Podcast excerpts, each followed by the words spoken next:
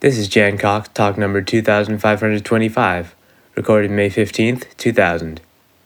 I'm going to say a few more words about the same subject, sort of, I was talking about last time, and I rewrote part of it to include a similar, a related subject, in my opinion, since I, well, they are related. I made them both up, so they got to be related. A man's mind is like a dramatist who writes a play that each man then takes to be reality, in which he immediately forgets that he wrote. After that, seldom do men ever discriminate between the dramatist and his work. The fact that the actual drama of life commonly is at odds with the play composed by the mind is normally overlooked by the ordinary. But it is the source of what disturbs the few and drives their hunger for a new mental birth of some sort. For such people, the most distressing manifestation of this disparity concerns the matter of the self to which men lay claim, but which, upon close examination, proves to be nothing more than an invented character in the script, so long ago composed by the mind, a fact now so long ago forgotten. But you will be free from this distracting dream if you but realize and then remember that this self that gives a running commentary on the life that it says you lead is nothing but an invented character in a play that the mind has written and is not real. The life the mind believes it lives is but a script of a life, a farce, perhaps even a tragedy, but certainly not unadorned reality. The drama the mind concocts and the reality of life you lead, of the life you lead, are both played out, but they are performed in two altogether different theaters. To be enlightened is to be so aware. You might, however, note that man's illusionary self does perform a major role in his life, in that it serves as the focal point around which men weave the dream that says that they control their life. So you see, even in, so you see in the secondary reality, even the unreal can be of importance. From one view, men do have a real self, which is whatever they genetically are. Their illusionary self is like an ad hoc fabrication of their mind and yet its particular nature is dictated by the nature of their real physical self. Thus, there is nothing unnatural going on. Just one, just a more sophisticated self observing, just a more sophisticated self serving as a front for a less savory one, known in upper class circles as a beard, for those of you who don't know. Ah, you do know. I don't know how that would work. I always, I tried that years ago. I must be playing to a hipper crowd now. Years and years ago, some of you may remember, and I drew a blank with the people then. I won't go into it, but boy, was that a rough crowd last night. Let me tell you that. Anyway, but to me, that's always been what this voice in my head and this personality that you're inclined, if to not actually portray, you believe you do, I always looked at as a beard. Once I years ago heard the term, you know that. So all you're going to play, you know what it is. It is perfect though. And plus, it doesn't require the participation of three people. See, to explain what a beard is, not in a social milieu, it always involves three people.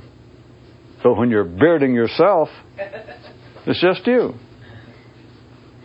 which I put, see, I spelled it out. I had no idea that the audience was going to be this with it tonight.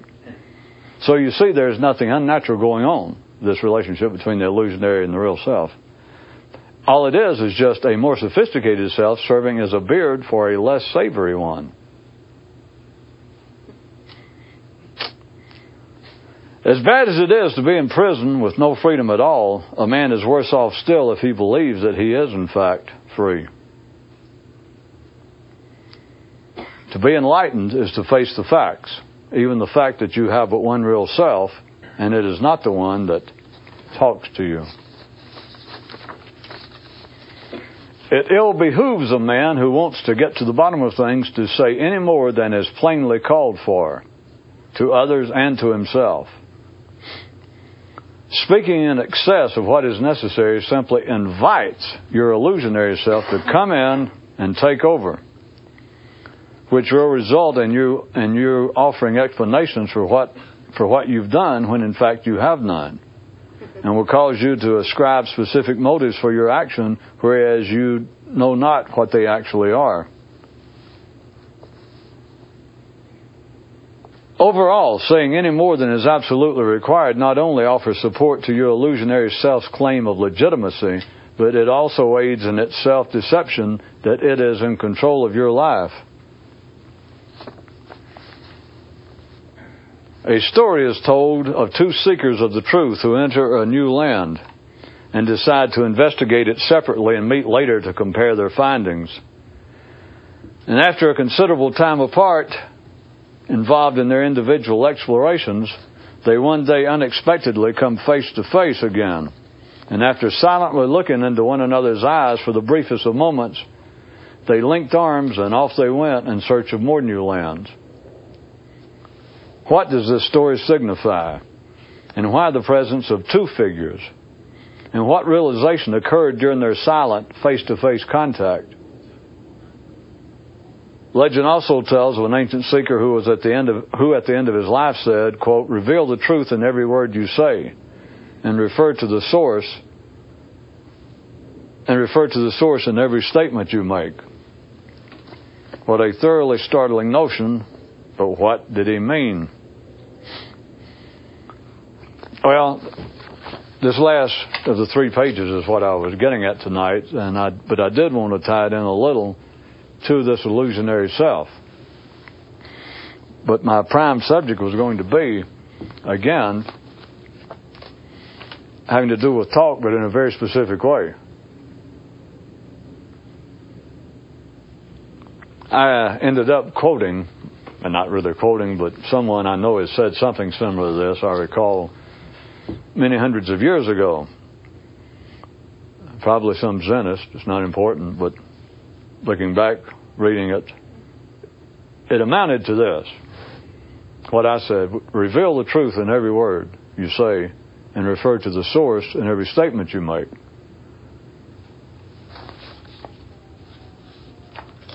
What I tell you from my experience and what you should be able to see by now is that there is a quite specific God forgive me, danger, unnecessary problem to say any more than is necessary. Surely by now, forgive me for saying surely, but I try to give everyone credit here and out of town, you people who've been around. But surely, I think, by now, you people must have your own distaste whenever you catch a certain occurrence, your own distaste of having run your mouth. Uh, there's no way that I can, or that I would try to incite you. Either it either happens to you or it doesn't. It either becomes something that is a fairly well a norm with you to find that you have said more than was necessary. I don't know how you think about it, but this may be the way you think about it henceforth. But that somebody asks you a question. And you're just holding up an end of a conversation. You're in a parking lot. Somebody walks by and says, What a nice car you have. you say, Oh, okay. You know, I like it. Maybe they say, uh, How old is it? And you tell them and say, Boy, I bet it takes a lot to keep up a car that nice. You say something like, Yeah, well, I spent $4,000 last year just straightening out dents and having it repainted. And any number of other. I give you credit. And if you don't deserve credit, then I must. I have no choice other than to try and make you feel bad. Suffer, damn it, if you have, if you don't experience this. And you know, this is just between us. It has no externally comparable basis, or there is nothing externally comparable, or there's no external basis. Well, get to the point, man. All right. I just want to be sure, you know, but now you understand there is no commonly known objective reason for me to say this, or for this to be true for people like us, or for people like me. No reason whatsoever. The conversation I just made up. You can't say, if you'd been listening to it, I don't know of any ordinary sane human who would say that anything untoward happened.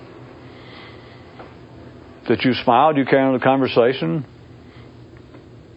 kind of brought it to an end. The guy not in, you know, after you said, yeah, last year it cost me $4,000 just, it cost me, you know, X amount of thousand dollars for insurance this old to keep, you know, some comment. I go, oh, okay.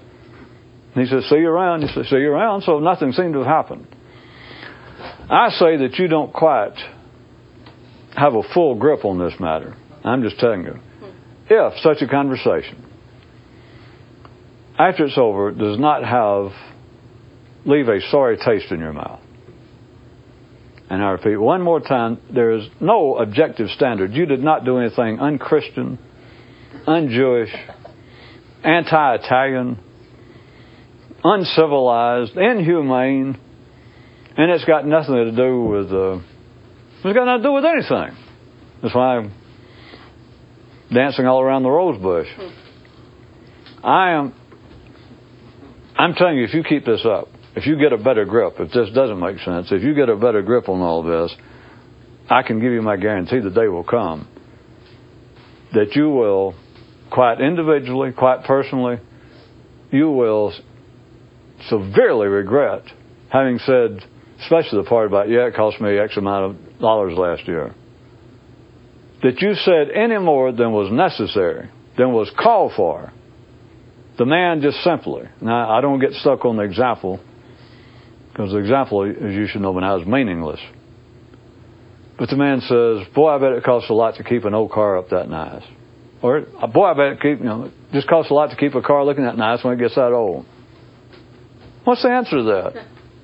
yes, it does. Or no, it's not so bad. Or just even, eh. I get by in most places. You smile and go, eh. And he may look at you and go, eh. And he knows too that, you know, people can easily take it to mean, well, I just don't even want to think about it. Eh. But no. You said there was nothing but three or four words. And remember, it had nothing to do with the amount of money and et cetera. It was just that you said more than was necessary. Now, in the beginning, if you start to catch this, you may think that it has to do with. I did originally, so I assumed that it would not be totally unexpected that you might. That when I first, at one time, I used to catch such as that and realize something is definitely wrong. Nobody told me, I just knew that's not right. I should not be doing that. And I thought, well, to take the example I just made up. And then I would think, well, it had to do with the content. You know, why in the hell did I tell the man, yes, it cost me $4,000 last year uh, and added insurance? Or it cost, every year I have to, re- you know, some shit like that. And I'd think, well, I bet it was because I, I was a form of egoism. I was bragging. I was pointing out that uh, it cost me more. It's not that. It has nothing to do with the content. And it is very subtle. And I am sure that a, a person could uh, apparently be somewhat enlightened and still not grasp this. But I am telling you a fact. Referring back to, if it sounds more mystical to you, uh, the general quote that I gave that somebody said, reveal the truth in every word you say. Uh, I read that long time ago, whoever said it. And that would sound, if you didn't grasp it, that could pass for it's coming out of routine religion. It sounds as though it has to do with uh, reveal the truth in every word you say. That would sound like a minister, a rabbi. A weekend mystic could grab that and go, yes, that means that you should constantly be trying to spread the enlightened word. As always, if I quote somebody else more or less, then that means I give them credit that they understood, at least the way I do, what they said. Now, speaking the minimum, speaking what's called for, is speaking the truth with every word. When you don't speak the truth is when you say that which is not called for, that which was not required. And it doesn't matter what it is. And it has, took me a long time to get to this. but it has a specific nugatory. As half educated Mississippi mystics used to call it. It has a nugatory effect, a nugatory impact. I bet that's what they're saying nowadays. Or even, nah, they're probably saying it impacts one nugatorily in his, in his desire to awaken. It does. It does, it does. And I could have said this many, many, long time ago. I could have preached on about this. But I wanted to tie it to the fact, uh, or tie it to one example of, and this is just one way to put it. This is just one model I can conjure up of why it has a nugatory effect, an inhibiting effect, a distasteful effect is that it is invited immediately. Even if you are operating under the best of conditions, if you are operating at your best under the present conditions, and we're somewhat alert that you are not totally distracted during this conversation, any conversation, it, as soon as you begin to say more than is called for, than is called for by the conversation, by what's going on, what you have done is just literally invited the illusionary self. Or if you want another way, you have invited, you have almost insisted yourself, I'm far too alert here. I want to go to sleep. That is what happens. I find this, and I say to you that this is a very useful weapon. Because you will go to sleep you will become distracted.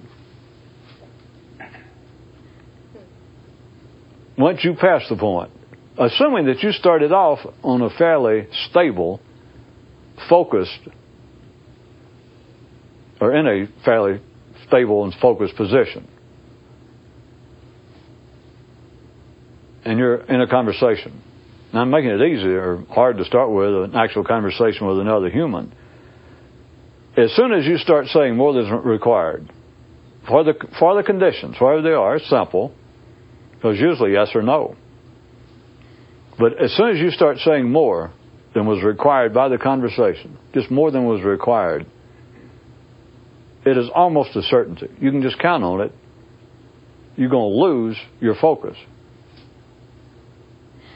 Or as we used to like to say, you're going to go to sleep you'll take a snooze.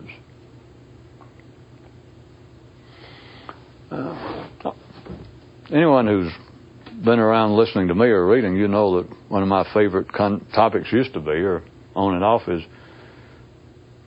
uh, bad mouthing, condemning, and attacking palaver, excessive speech. And no one ever questions it. And it seems to be, at some level, apparent to those wired up to be interested in this kind of activity.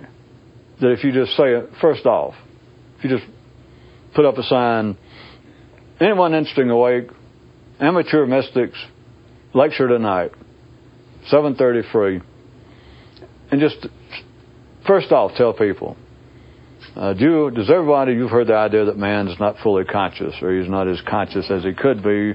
He's, They'll go, yeah, yeah, yeah. And you go, well, uh, that's what I'm interested in. That's what I've spent my life working on. And so uh, I'm right off. I'm going to tell you the main problem, the main thing that keeps you in that condition. That is that each and every one of you talk too much. Not one person would ever object.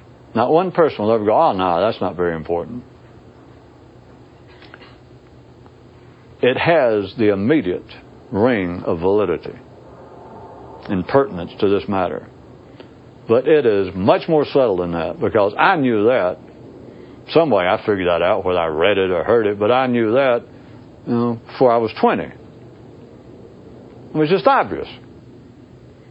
And I thought I even had reasons. I thought I could explain it. I could point out why. As I said, part of it was I used to, for a while, I was concerned, well, once you start talking, you don't know when to stop. Once you get going, and you'll start saying things, and all you're doing is building up your own ego. You're just trying to blow smoke on other people about what a great guy you are. You just began to weave out this fabrication, this dream you have of you. That's true. There's no doubt about it. And that is, as I was pointing out to you, when I was in the first part of tonight's rewrite, still about the illusionary self, that is the major role that the illusionary self plays. Is that exact thing. From any ordinary view, it is not condemnable. Ordinary people will condemn it from time to time when an individual finds some other individual's use to be excessive. But when it is just running, what, what I call excessive is the norm. You know everyone talks about themselves. Years ago, I used to give a little trick. I guess some of you have heard it. I used to point out to you. Well, I used to send people out doing tasks years ago. Now I'd say, fall in a conversation with somebody, or just the next time you're in a conversation. But it, sometimes it's good if you just strike up a conversation with a stranger in a street corner or in a grocery checkout line. But anyway, next time you're around somebody and they ask you a question, is turn the question back on them, not the question, but when somebody asks you a question like, uh, where are you from? And of course, you've got to do it with no trace of hostility. It's got to be as absolutely impartial and sang-froid as possible. And you go, uh, well, why do you ask? Whatever it is. And they go, well, you just look like you're out of town. What makes you think that?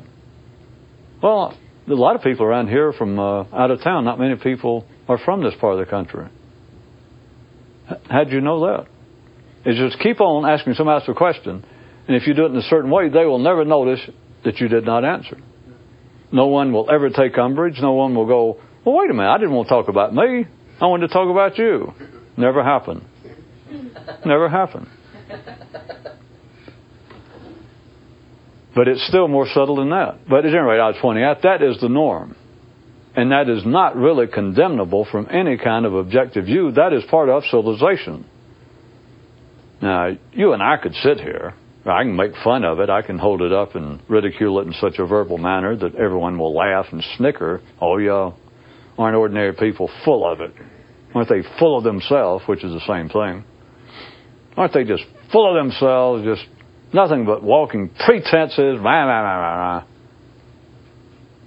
to use one of my erstwhile verbal approaches, you should not be snickering if anything, you should be falling down your knees at night in your little jammies and thanking God that everybody else is like that.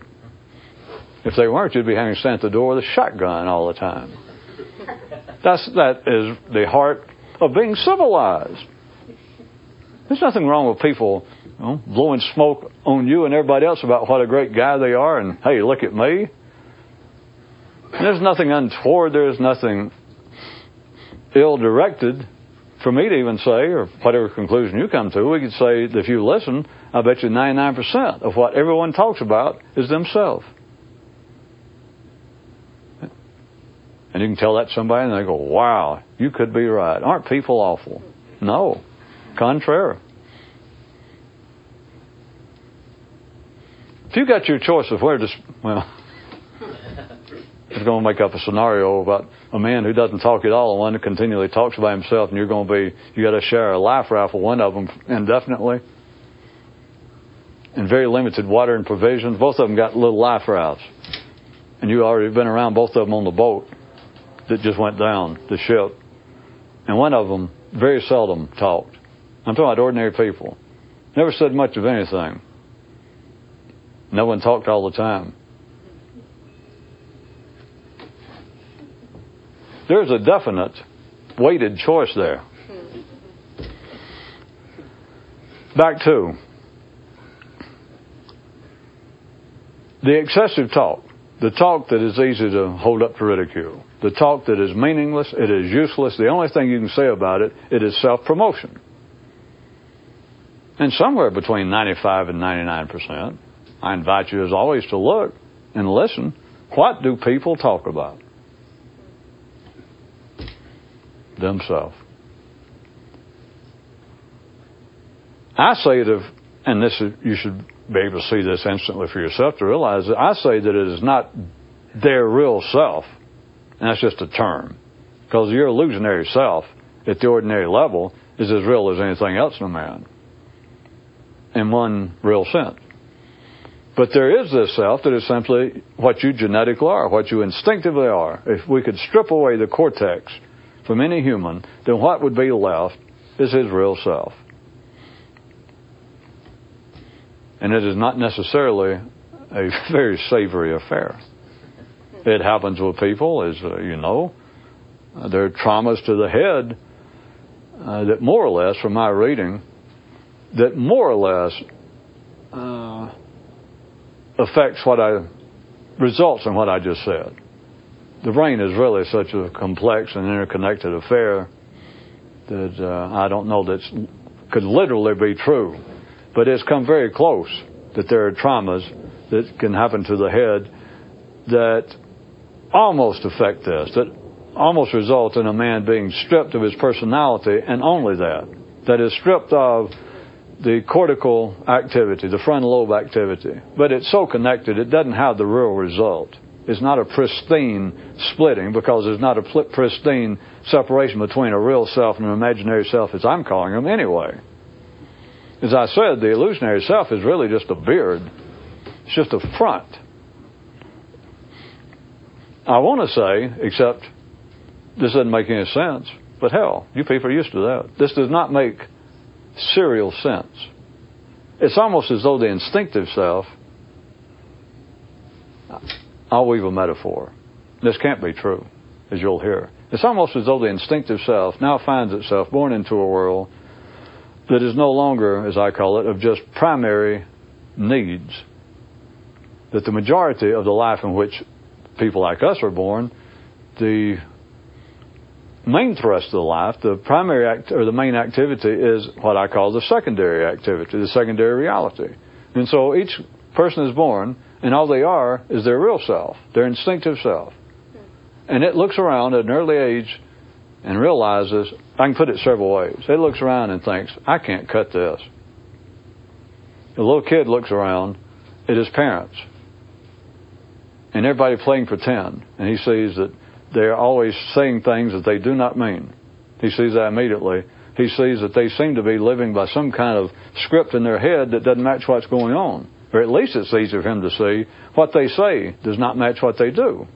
And so, since he does not yet have a, the word irony, and he doesn't know exactly how to be sarcastic, I say, remember this can't be true, that his little instinctive self and everybody looks around, gets a pretty quick take on what secondary reality, that is, the adult civilized world is, and the instinctive self looks at that and thoughts, oh shit, I ain't gonna put up with this crap.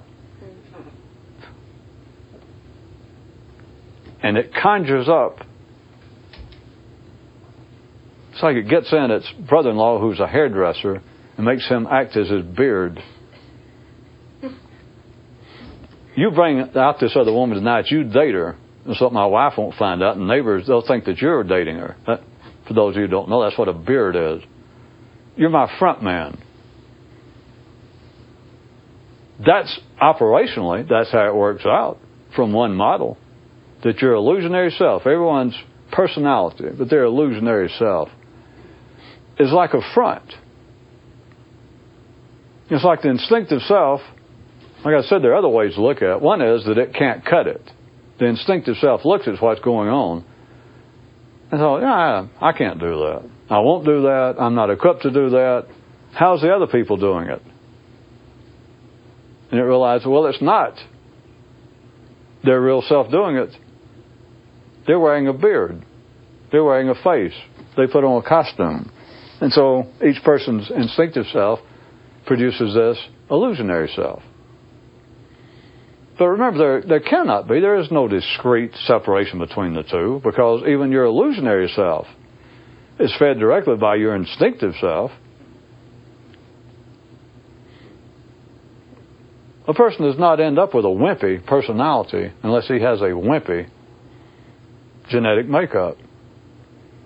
He is instinctively a whipped dog. He's the runt of a litter that you can see immediately when they're born. You can see any reasonable sized litter of any animal, invariably they will be born into the litter a wimp. Anybody with any experience looks at it and just within minutes or hours knows it. In a human, the secondary self cannot be in conflict. It is a representation. So the point being, there is no discrete separation between the two. That can't happen, can it? That can't be the way it happens. But I just thought, hmm, might be entertaining. You can always ask yourself this, even if you take what I say just then that it couldn't happen that way, and you go, yeah, I see why you say that, but hell, it had to happen some way, didn't it? Yes, it did. Just don't be an idiot like me and try and figure out what it was. Well, you can investigate it, but then don't go, aha! It's so and so. No, it's not. If you can see it clearly, then you've missed it.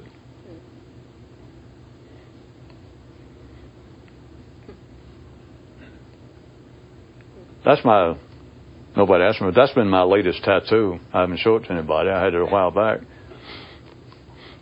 That if you can express it in a way that is meaningful to you, you missed it.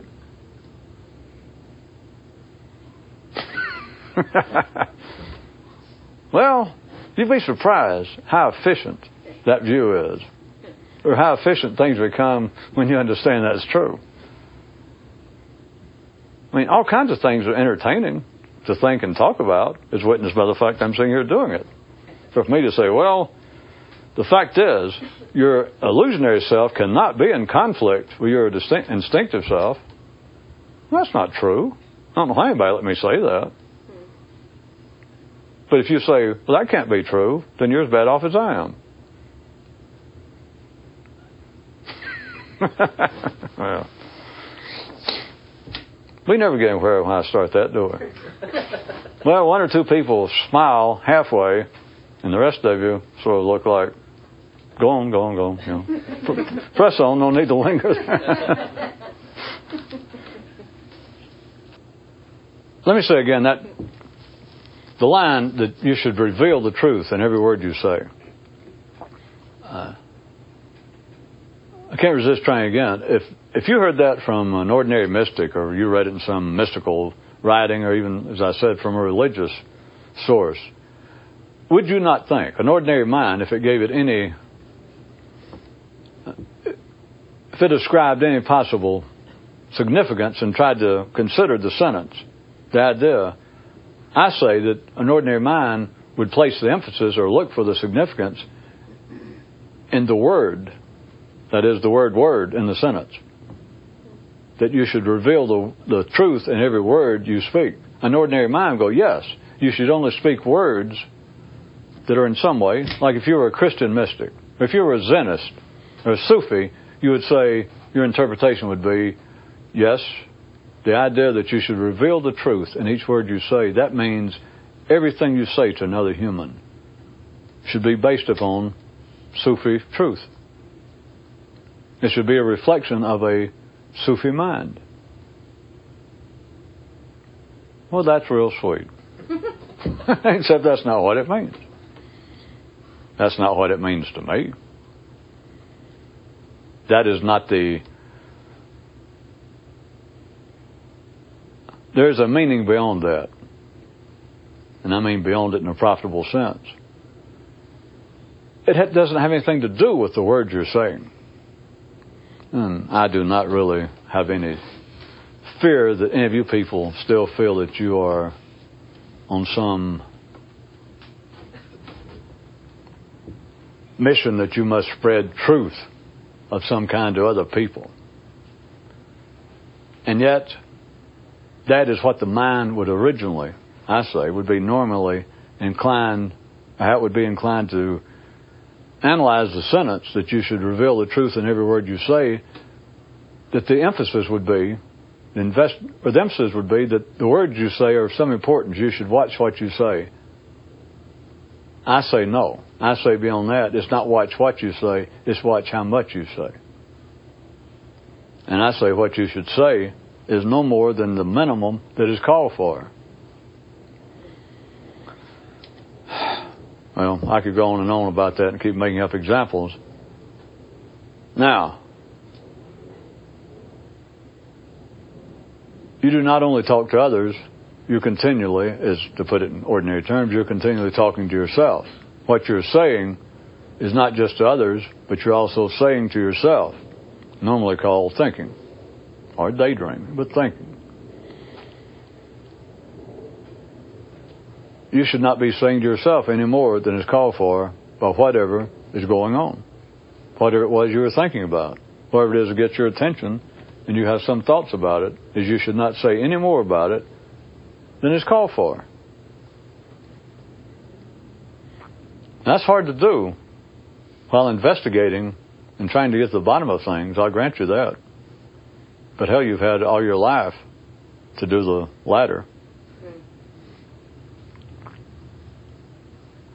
Let me go back to the sentence, or the idea, of reveal the truth in every word you say and refer to the source in every statement. That last part, I don't know whether you ever want to get into that, or whether you want me to.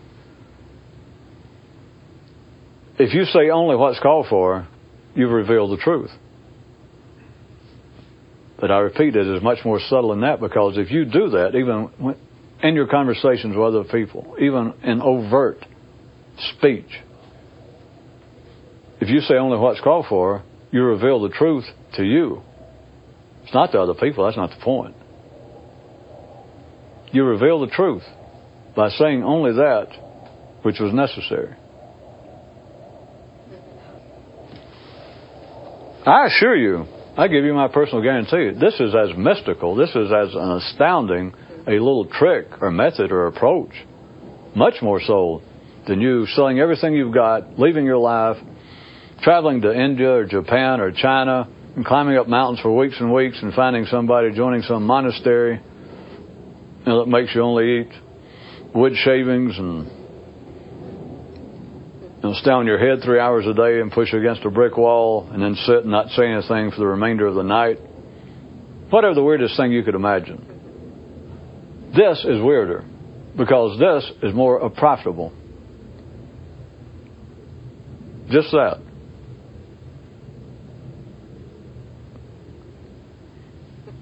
Because if you do it for a while, I can guarantee results. If you can do it for just a reasonable period of time, not all that long, not we're not talking about years, and that you can train yourself to only say what's called for and no more, then you will reveal the truth in every word you say. And I repeat, not reveal the truth that you're talking to somebody and some other person go, ha ha, I'm enlightened. No, it'll make you see closer to the bottom of things in a way that you've never tried or in a way that you never have done. It takes, if I have to tell you, it takes real effort. You have to absolutely plan. You have to do it very simply. That from now on, and start with actual conversation. That's the easiest place to start. But you willfully, specifically plan from now on when I talk to anybody. If they initiate a conversation and it's called for for me to respond, just to be an ordinary human, to get through the situation, I will say only that which is called for and nothing more. That is my plan. I can do that. All I got to do is remember.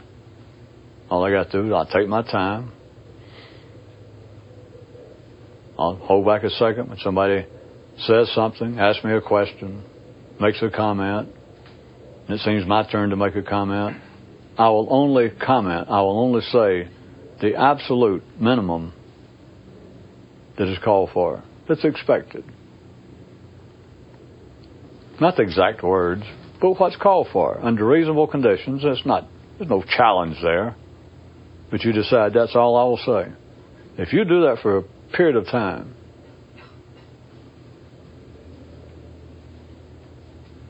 I can almost, I guarantee you something will happen. I can almost guarantee that you will see something that you've never realized before in you, in all of humans. And it has to do, well, I was going to tell you what it has to do with. How about this? I don't know what it has to do with. I just made it up. Do you get it? Yeah, but then you come back and say, yes, you, you said that, but I went out and tried it, and it worked. I learned something. Well, hey, don't blame me.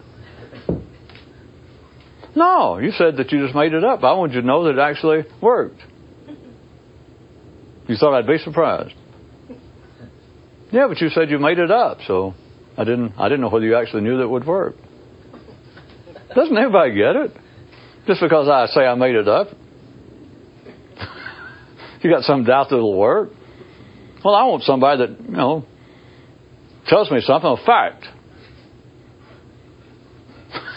I want a mystic with facts. God help you. well, everybody in the beginning, that's what you want. I mean, you want to find, I want to find who knows what's going on. And as soon as you find out that who your original hero was, as soon as you find out that Buddha was dead and you're a little late and you, you know, checked your history, you thought, well, God, is anybody around that knew him? You know, what's the closest I can get to? I want somebody that's still got the facts. I want somebody that knows what's going on. I guess I would have written this in a news item sometime. That's where everybody starts.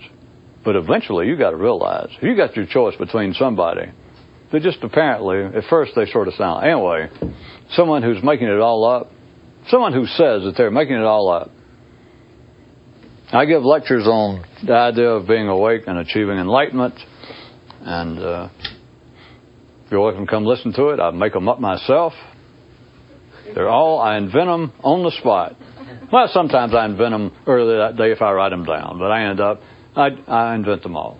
If you got your choice later on between that and someone who has this long pedigree, someone I studied with so and so, I am orthodox. That is, I stick. It's come from the secret line of Tibetans or whoever that our great revered master in the 12th century, that we have taken his teachings his methods, and they have been copied down. And they always say laboriously. I don't know why. I think it just has a sound. They have been laboriously copied under the most stringent, they like that, of conditions. That is, they look over each other's shoulder and go, "What's this word?" And they guess. Anyway, if you got your choice between that kind and somebody who is making it up or who says they are, I keep getting that confused. I don't tell you right, who says that they're making it up. Whereas somebody else is teaching a certified method, a proven historical method. So we're 5,000 years old or 500 years old. If you got a choice between that and a guy who says, I make it up. I have all sorts of tricks. I have my own methods to go about this.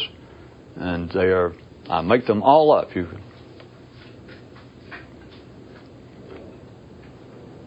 That sounds, well, I was going to say it sounds curious to you people. It doesn't sound curious now. But if we're taking this to ordinary, serious mystics, I mean, people who have spent their life, who are still involved, what does that guy teach us? Well, he just makes up shit, or he says he does. Does the word horrify come to mind? I was thinking about their response. Or even mortified. No, I guess horrified would be better. He what? I mean, he says he just makes it up. Yeah. They would probably want to grab you and hug you or, you know, kidnap you and deprogram you. Which would be words. How do you deprogram somebody that's not staying a program? But they would want to save you. Here's the point. You know, I'm not talking about me and other people someday, right before you really get it, or maybe just after you really get it, you'll understand why I bring this up. Because the, your whole life, you and everybody else, of trying to awaken, you know, from a dream, is a dream. For theatrical purposes, I could say, quote, I don't know how. Any of us can go all of our life for so many years and not realize that, end quote. Yeah, I do. But let me say it again. I just made that up, so I quote myself.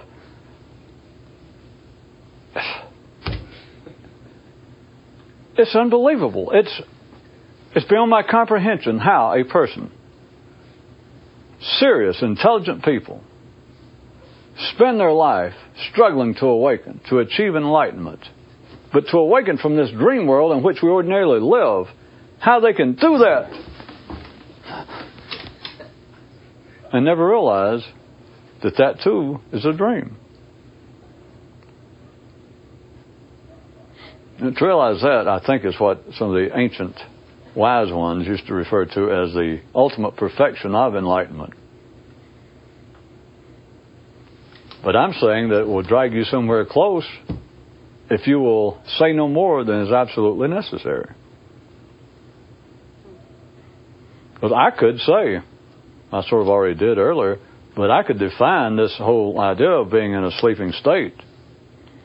In which there is some reality somewhere. I just keep saying sleeping state and sometimes sound as though I'm uh, sneering when I say it. I'm just sick of the term. But hell, I was sick of the term 20 years ago. There's a reality to it. It's not some sort of trick, or when I say it's a dream, you're, you're attempting to awaken from being asleep. Also, that is a dream. It's not that the idea of being asleep is some trick. No, I didn't make you believe. I didn't preach to you that man's asleep. Man believes he's conscious, and everybody says they're conscious. Oh, they're idiots.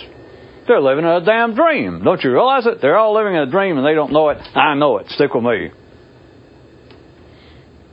First time you heard it or read it, to use my archetypical example, at least me, and I consider it to be archetypical, as soon as I read it, I realized that's what's been bugging me. That's what I've been looking for. That's why I wanted to hear. There is the explanation. That was it. All I did was just read that one sentence. Man believes he's awake, whereas he is living in a dream. He is not as conscious as he could be. That was it. With any of our sort, assuming you're really our sort, there's no doubt. There's a reality to it. Nobody convinced you. You can't convince anybody because, hell, I know damn well you tried to convince some friend of yours. As soon as you went, that's it, that's it. You ran to your best friend. You said, now I know what's wrong. You know this talk we do and sing up all night and drinking espresso and discussing Sartre, only because you can't pronounce his name. And then you say, I have been reading him laboriously. That's to make up for the fact that when, when you're English speaking, and especially from the South, it's very hard to get such out. But at any rate, and you went to somebody and you went, I found what's wrong. I, I got the whole thing. We're not the only ones in the world. We're not the first. Here's what it is. We are living, even after we got out of bed in the morning, you know, got out of bed, we are still living in a dream. I mean, we think we're conscious and we talk to each other, and, but we are not. We are not fully conscious. We are actually, comparably speaking, to how we could be, we're still in a dream. We just got our eyes open and we're walking around. And you wait for your best intellectual buddy to go, wow, along with you. And they go, what? The point being, even you could not convince anybody. No amount of talk. You either. The point of me backing up to all that is, I just wanted to be sure. I'm not saying that there's not anything to it. Of course, I don't know why I still always worry. After all these years, I'm going to say something like, well, trying to awaken from a dream is itself a dream show you how you know lily hearted I am. After all these years, I worry that some of you are going to go, "Oh my God! Wait a minute, this here shape up." But it is. It is. You're doing it in a dream. But the reason why is what I'm telling you. There is something that no one can understand that drives this from beginning to end. And there it is. Well, you can't understand that. When I say, now, I went back to the trouble to establish the fact that there's no doubt there is a reality beyond any question of what we call, people have called for thousands of years, being asleep. I assume that all of you listening to me somewhere at some time on the tapes, even. If you're listening and interested in this, you know damn well what I'm talking about by now. There is no doubt about that condition because also I assume that all of you have been for extended period. You know that there is another condition. And they are as different, be sure and write this down. They're as different as night and day. Give me a pen. They are. They could not be more dis- distinct. There is such a state. There is a reality to that condition. And now I say, the whole struggle to awaken from sleep, to awaken from this dream, that whole struggle is itself a dream. Now, I am not asking you, I'm telling you this. You don't understand that. And off to the side, if you were sitting there thinking, oh, I understand that, slap yourself. You're deceiving yourself. It can't be understood. It is an example of what I'm saying, the thing that cannot be understood, that is the motivating force for all of this. From top to bottom, in every language, in every culture, it does not change. Oh, the form changes, the terms change. But the whole, this whole scenario, this whole smear of being asleep and wanting to awaken, living in a dream and wanting to awaken, living in delusion and confusion and seeking enlightenment, living in some sort of bondage, internal bondage, and wanting to achieve a great liberation. All of this is driven by one thing and one thing only, from top to bottom, beginning to end, and that is this fact that there's one thing that cannot be understood. And for those of you who weren't here when I said it two nights ago, I repeat. This has nothing to do with such things as what happens after death, where did we come from, how tall is God. There is one thing that you will never understand, and it's in you. It's got nothing to do with anything you can talk about. So you can discount. Any, that's why I said if you if you do believe that you understand, when I said even the struggle to awaken from a dream is itself a dream. If you said you understood that, you're deceiving yourself. Because you don't understand it. You don't understand what you don't understand why that's true. If it makes you feel any better, I don't either. Which I gotta tell you I'm hedging a little bit, but basically it's true that no one can understand it. If it be true, ask yourself again, and I'll stop as I was telling you to con- or urging you to consider a couple of nights ago when I made the statement that what drives all of this is, is the fact that there's one thing that cannot be understood. You can be enlightened, you can be awake. You can understand everything there is. Or better put, you can have such understanding that there's nothing that you question. You have no question, you have no confusion, you have no concern, no fear, no uncertainty. Which, by any other definition, would be absolutely wide awake, enlightened, and liberated. Okay. Such a person still will never understand one thing because it cannot be understood. And I urge you, suggested, just chew on that. Because that's right at the bottom of things. But chew on that. But if that sounded perhaps too abstruse, consider the example. I put some clothes on it that I say, there's no doubt, we all know, we experience it, what it means to live in a dream. And that what all this has been described as is the struggle to awaken from this dream. To awaken from it and stay awake. But to awaken from this dream, once you realize, once you hear about it know it's true, but especially after you once had your own personal experience, uh, your own kind of enlightenment. You need one good experience to really continue this properly, so I've always assumed that you people still around have had your own, whether you found it world shaking, but you've had something. You've had an experience of enlightenment. It very likely didn't match your reading or you didn't, what you imagined you had always read. But the fun is, you have no doubt there is another state that's right there, and it just happened. So it's in you. It's possible. And you know that it's as different when you're in that state or when that state was in you, that it was as different as day and night. It was as different as being asleep at night and dreaming and then getting out of bed and being able to amble about to motivate to move around in life in a more efficient manner. That in a dream, all kinds of things can happen. You can dream you're flying. You can dream that other people are throwing bullets at you with their hands and they're hurting you. You can dream all kinds of fantastic things, and yet when you get out of bed in the morning, comparably speaking, you're better equipped to deal with reality. Comparably speaking, you do deal more with reality. Not completely because you are still living by that secondary script. But at least comparably speaking, you're better equipped. You deal more with physical, material reality once you awaken and get out of bed.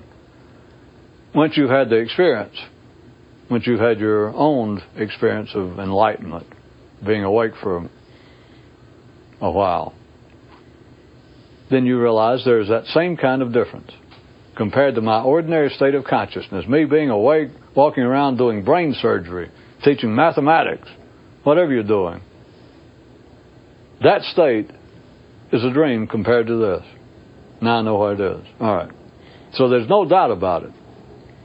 And so, me putting clothes on it, I say that the struggle, all of this is a struggle to awaken from a dream, but the struggle is itself a dream. I suggest consider that.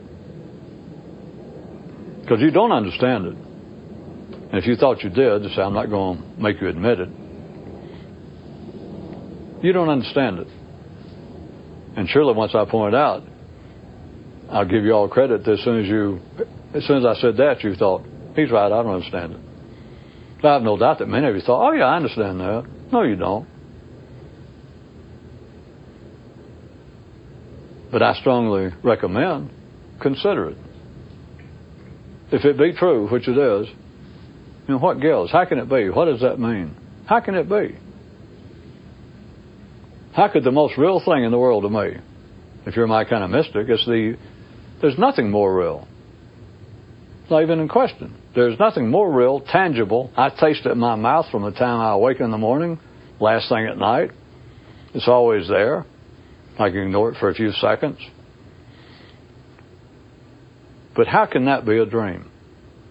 How can my struggle to awaken from the, the, dream that I know is my normal state, that's everyone's normal state, how can my struggle, with all the success I've had, with all the extraordinary experiences, but how can this struggle itself be a dream? How can that be? Of course, everything in the dream world, everything that you think in that dream world, that is your mind, everything in there says, well, it can't be. I'm telling you it is. And I'm telling you it's worthwhile, something to do that's worthwhile, is to look into it. How can that be? If it is true, how can that be? How can it be and I not know it? How can it be and and I say it can't be? That everything in me says it can't be. And he says it can. How, what's going on? How could it be?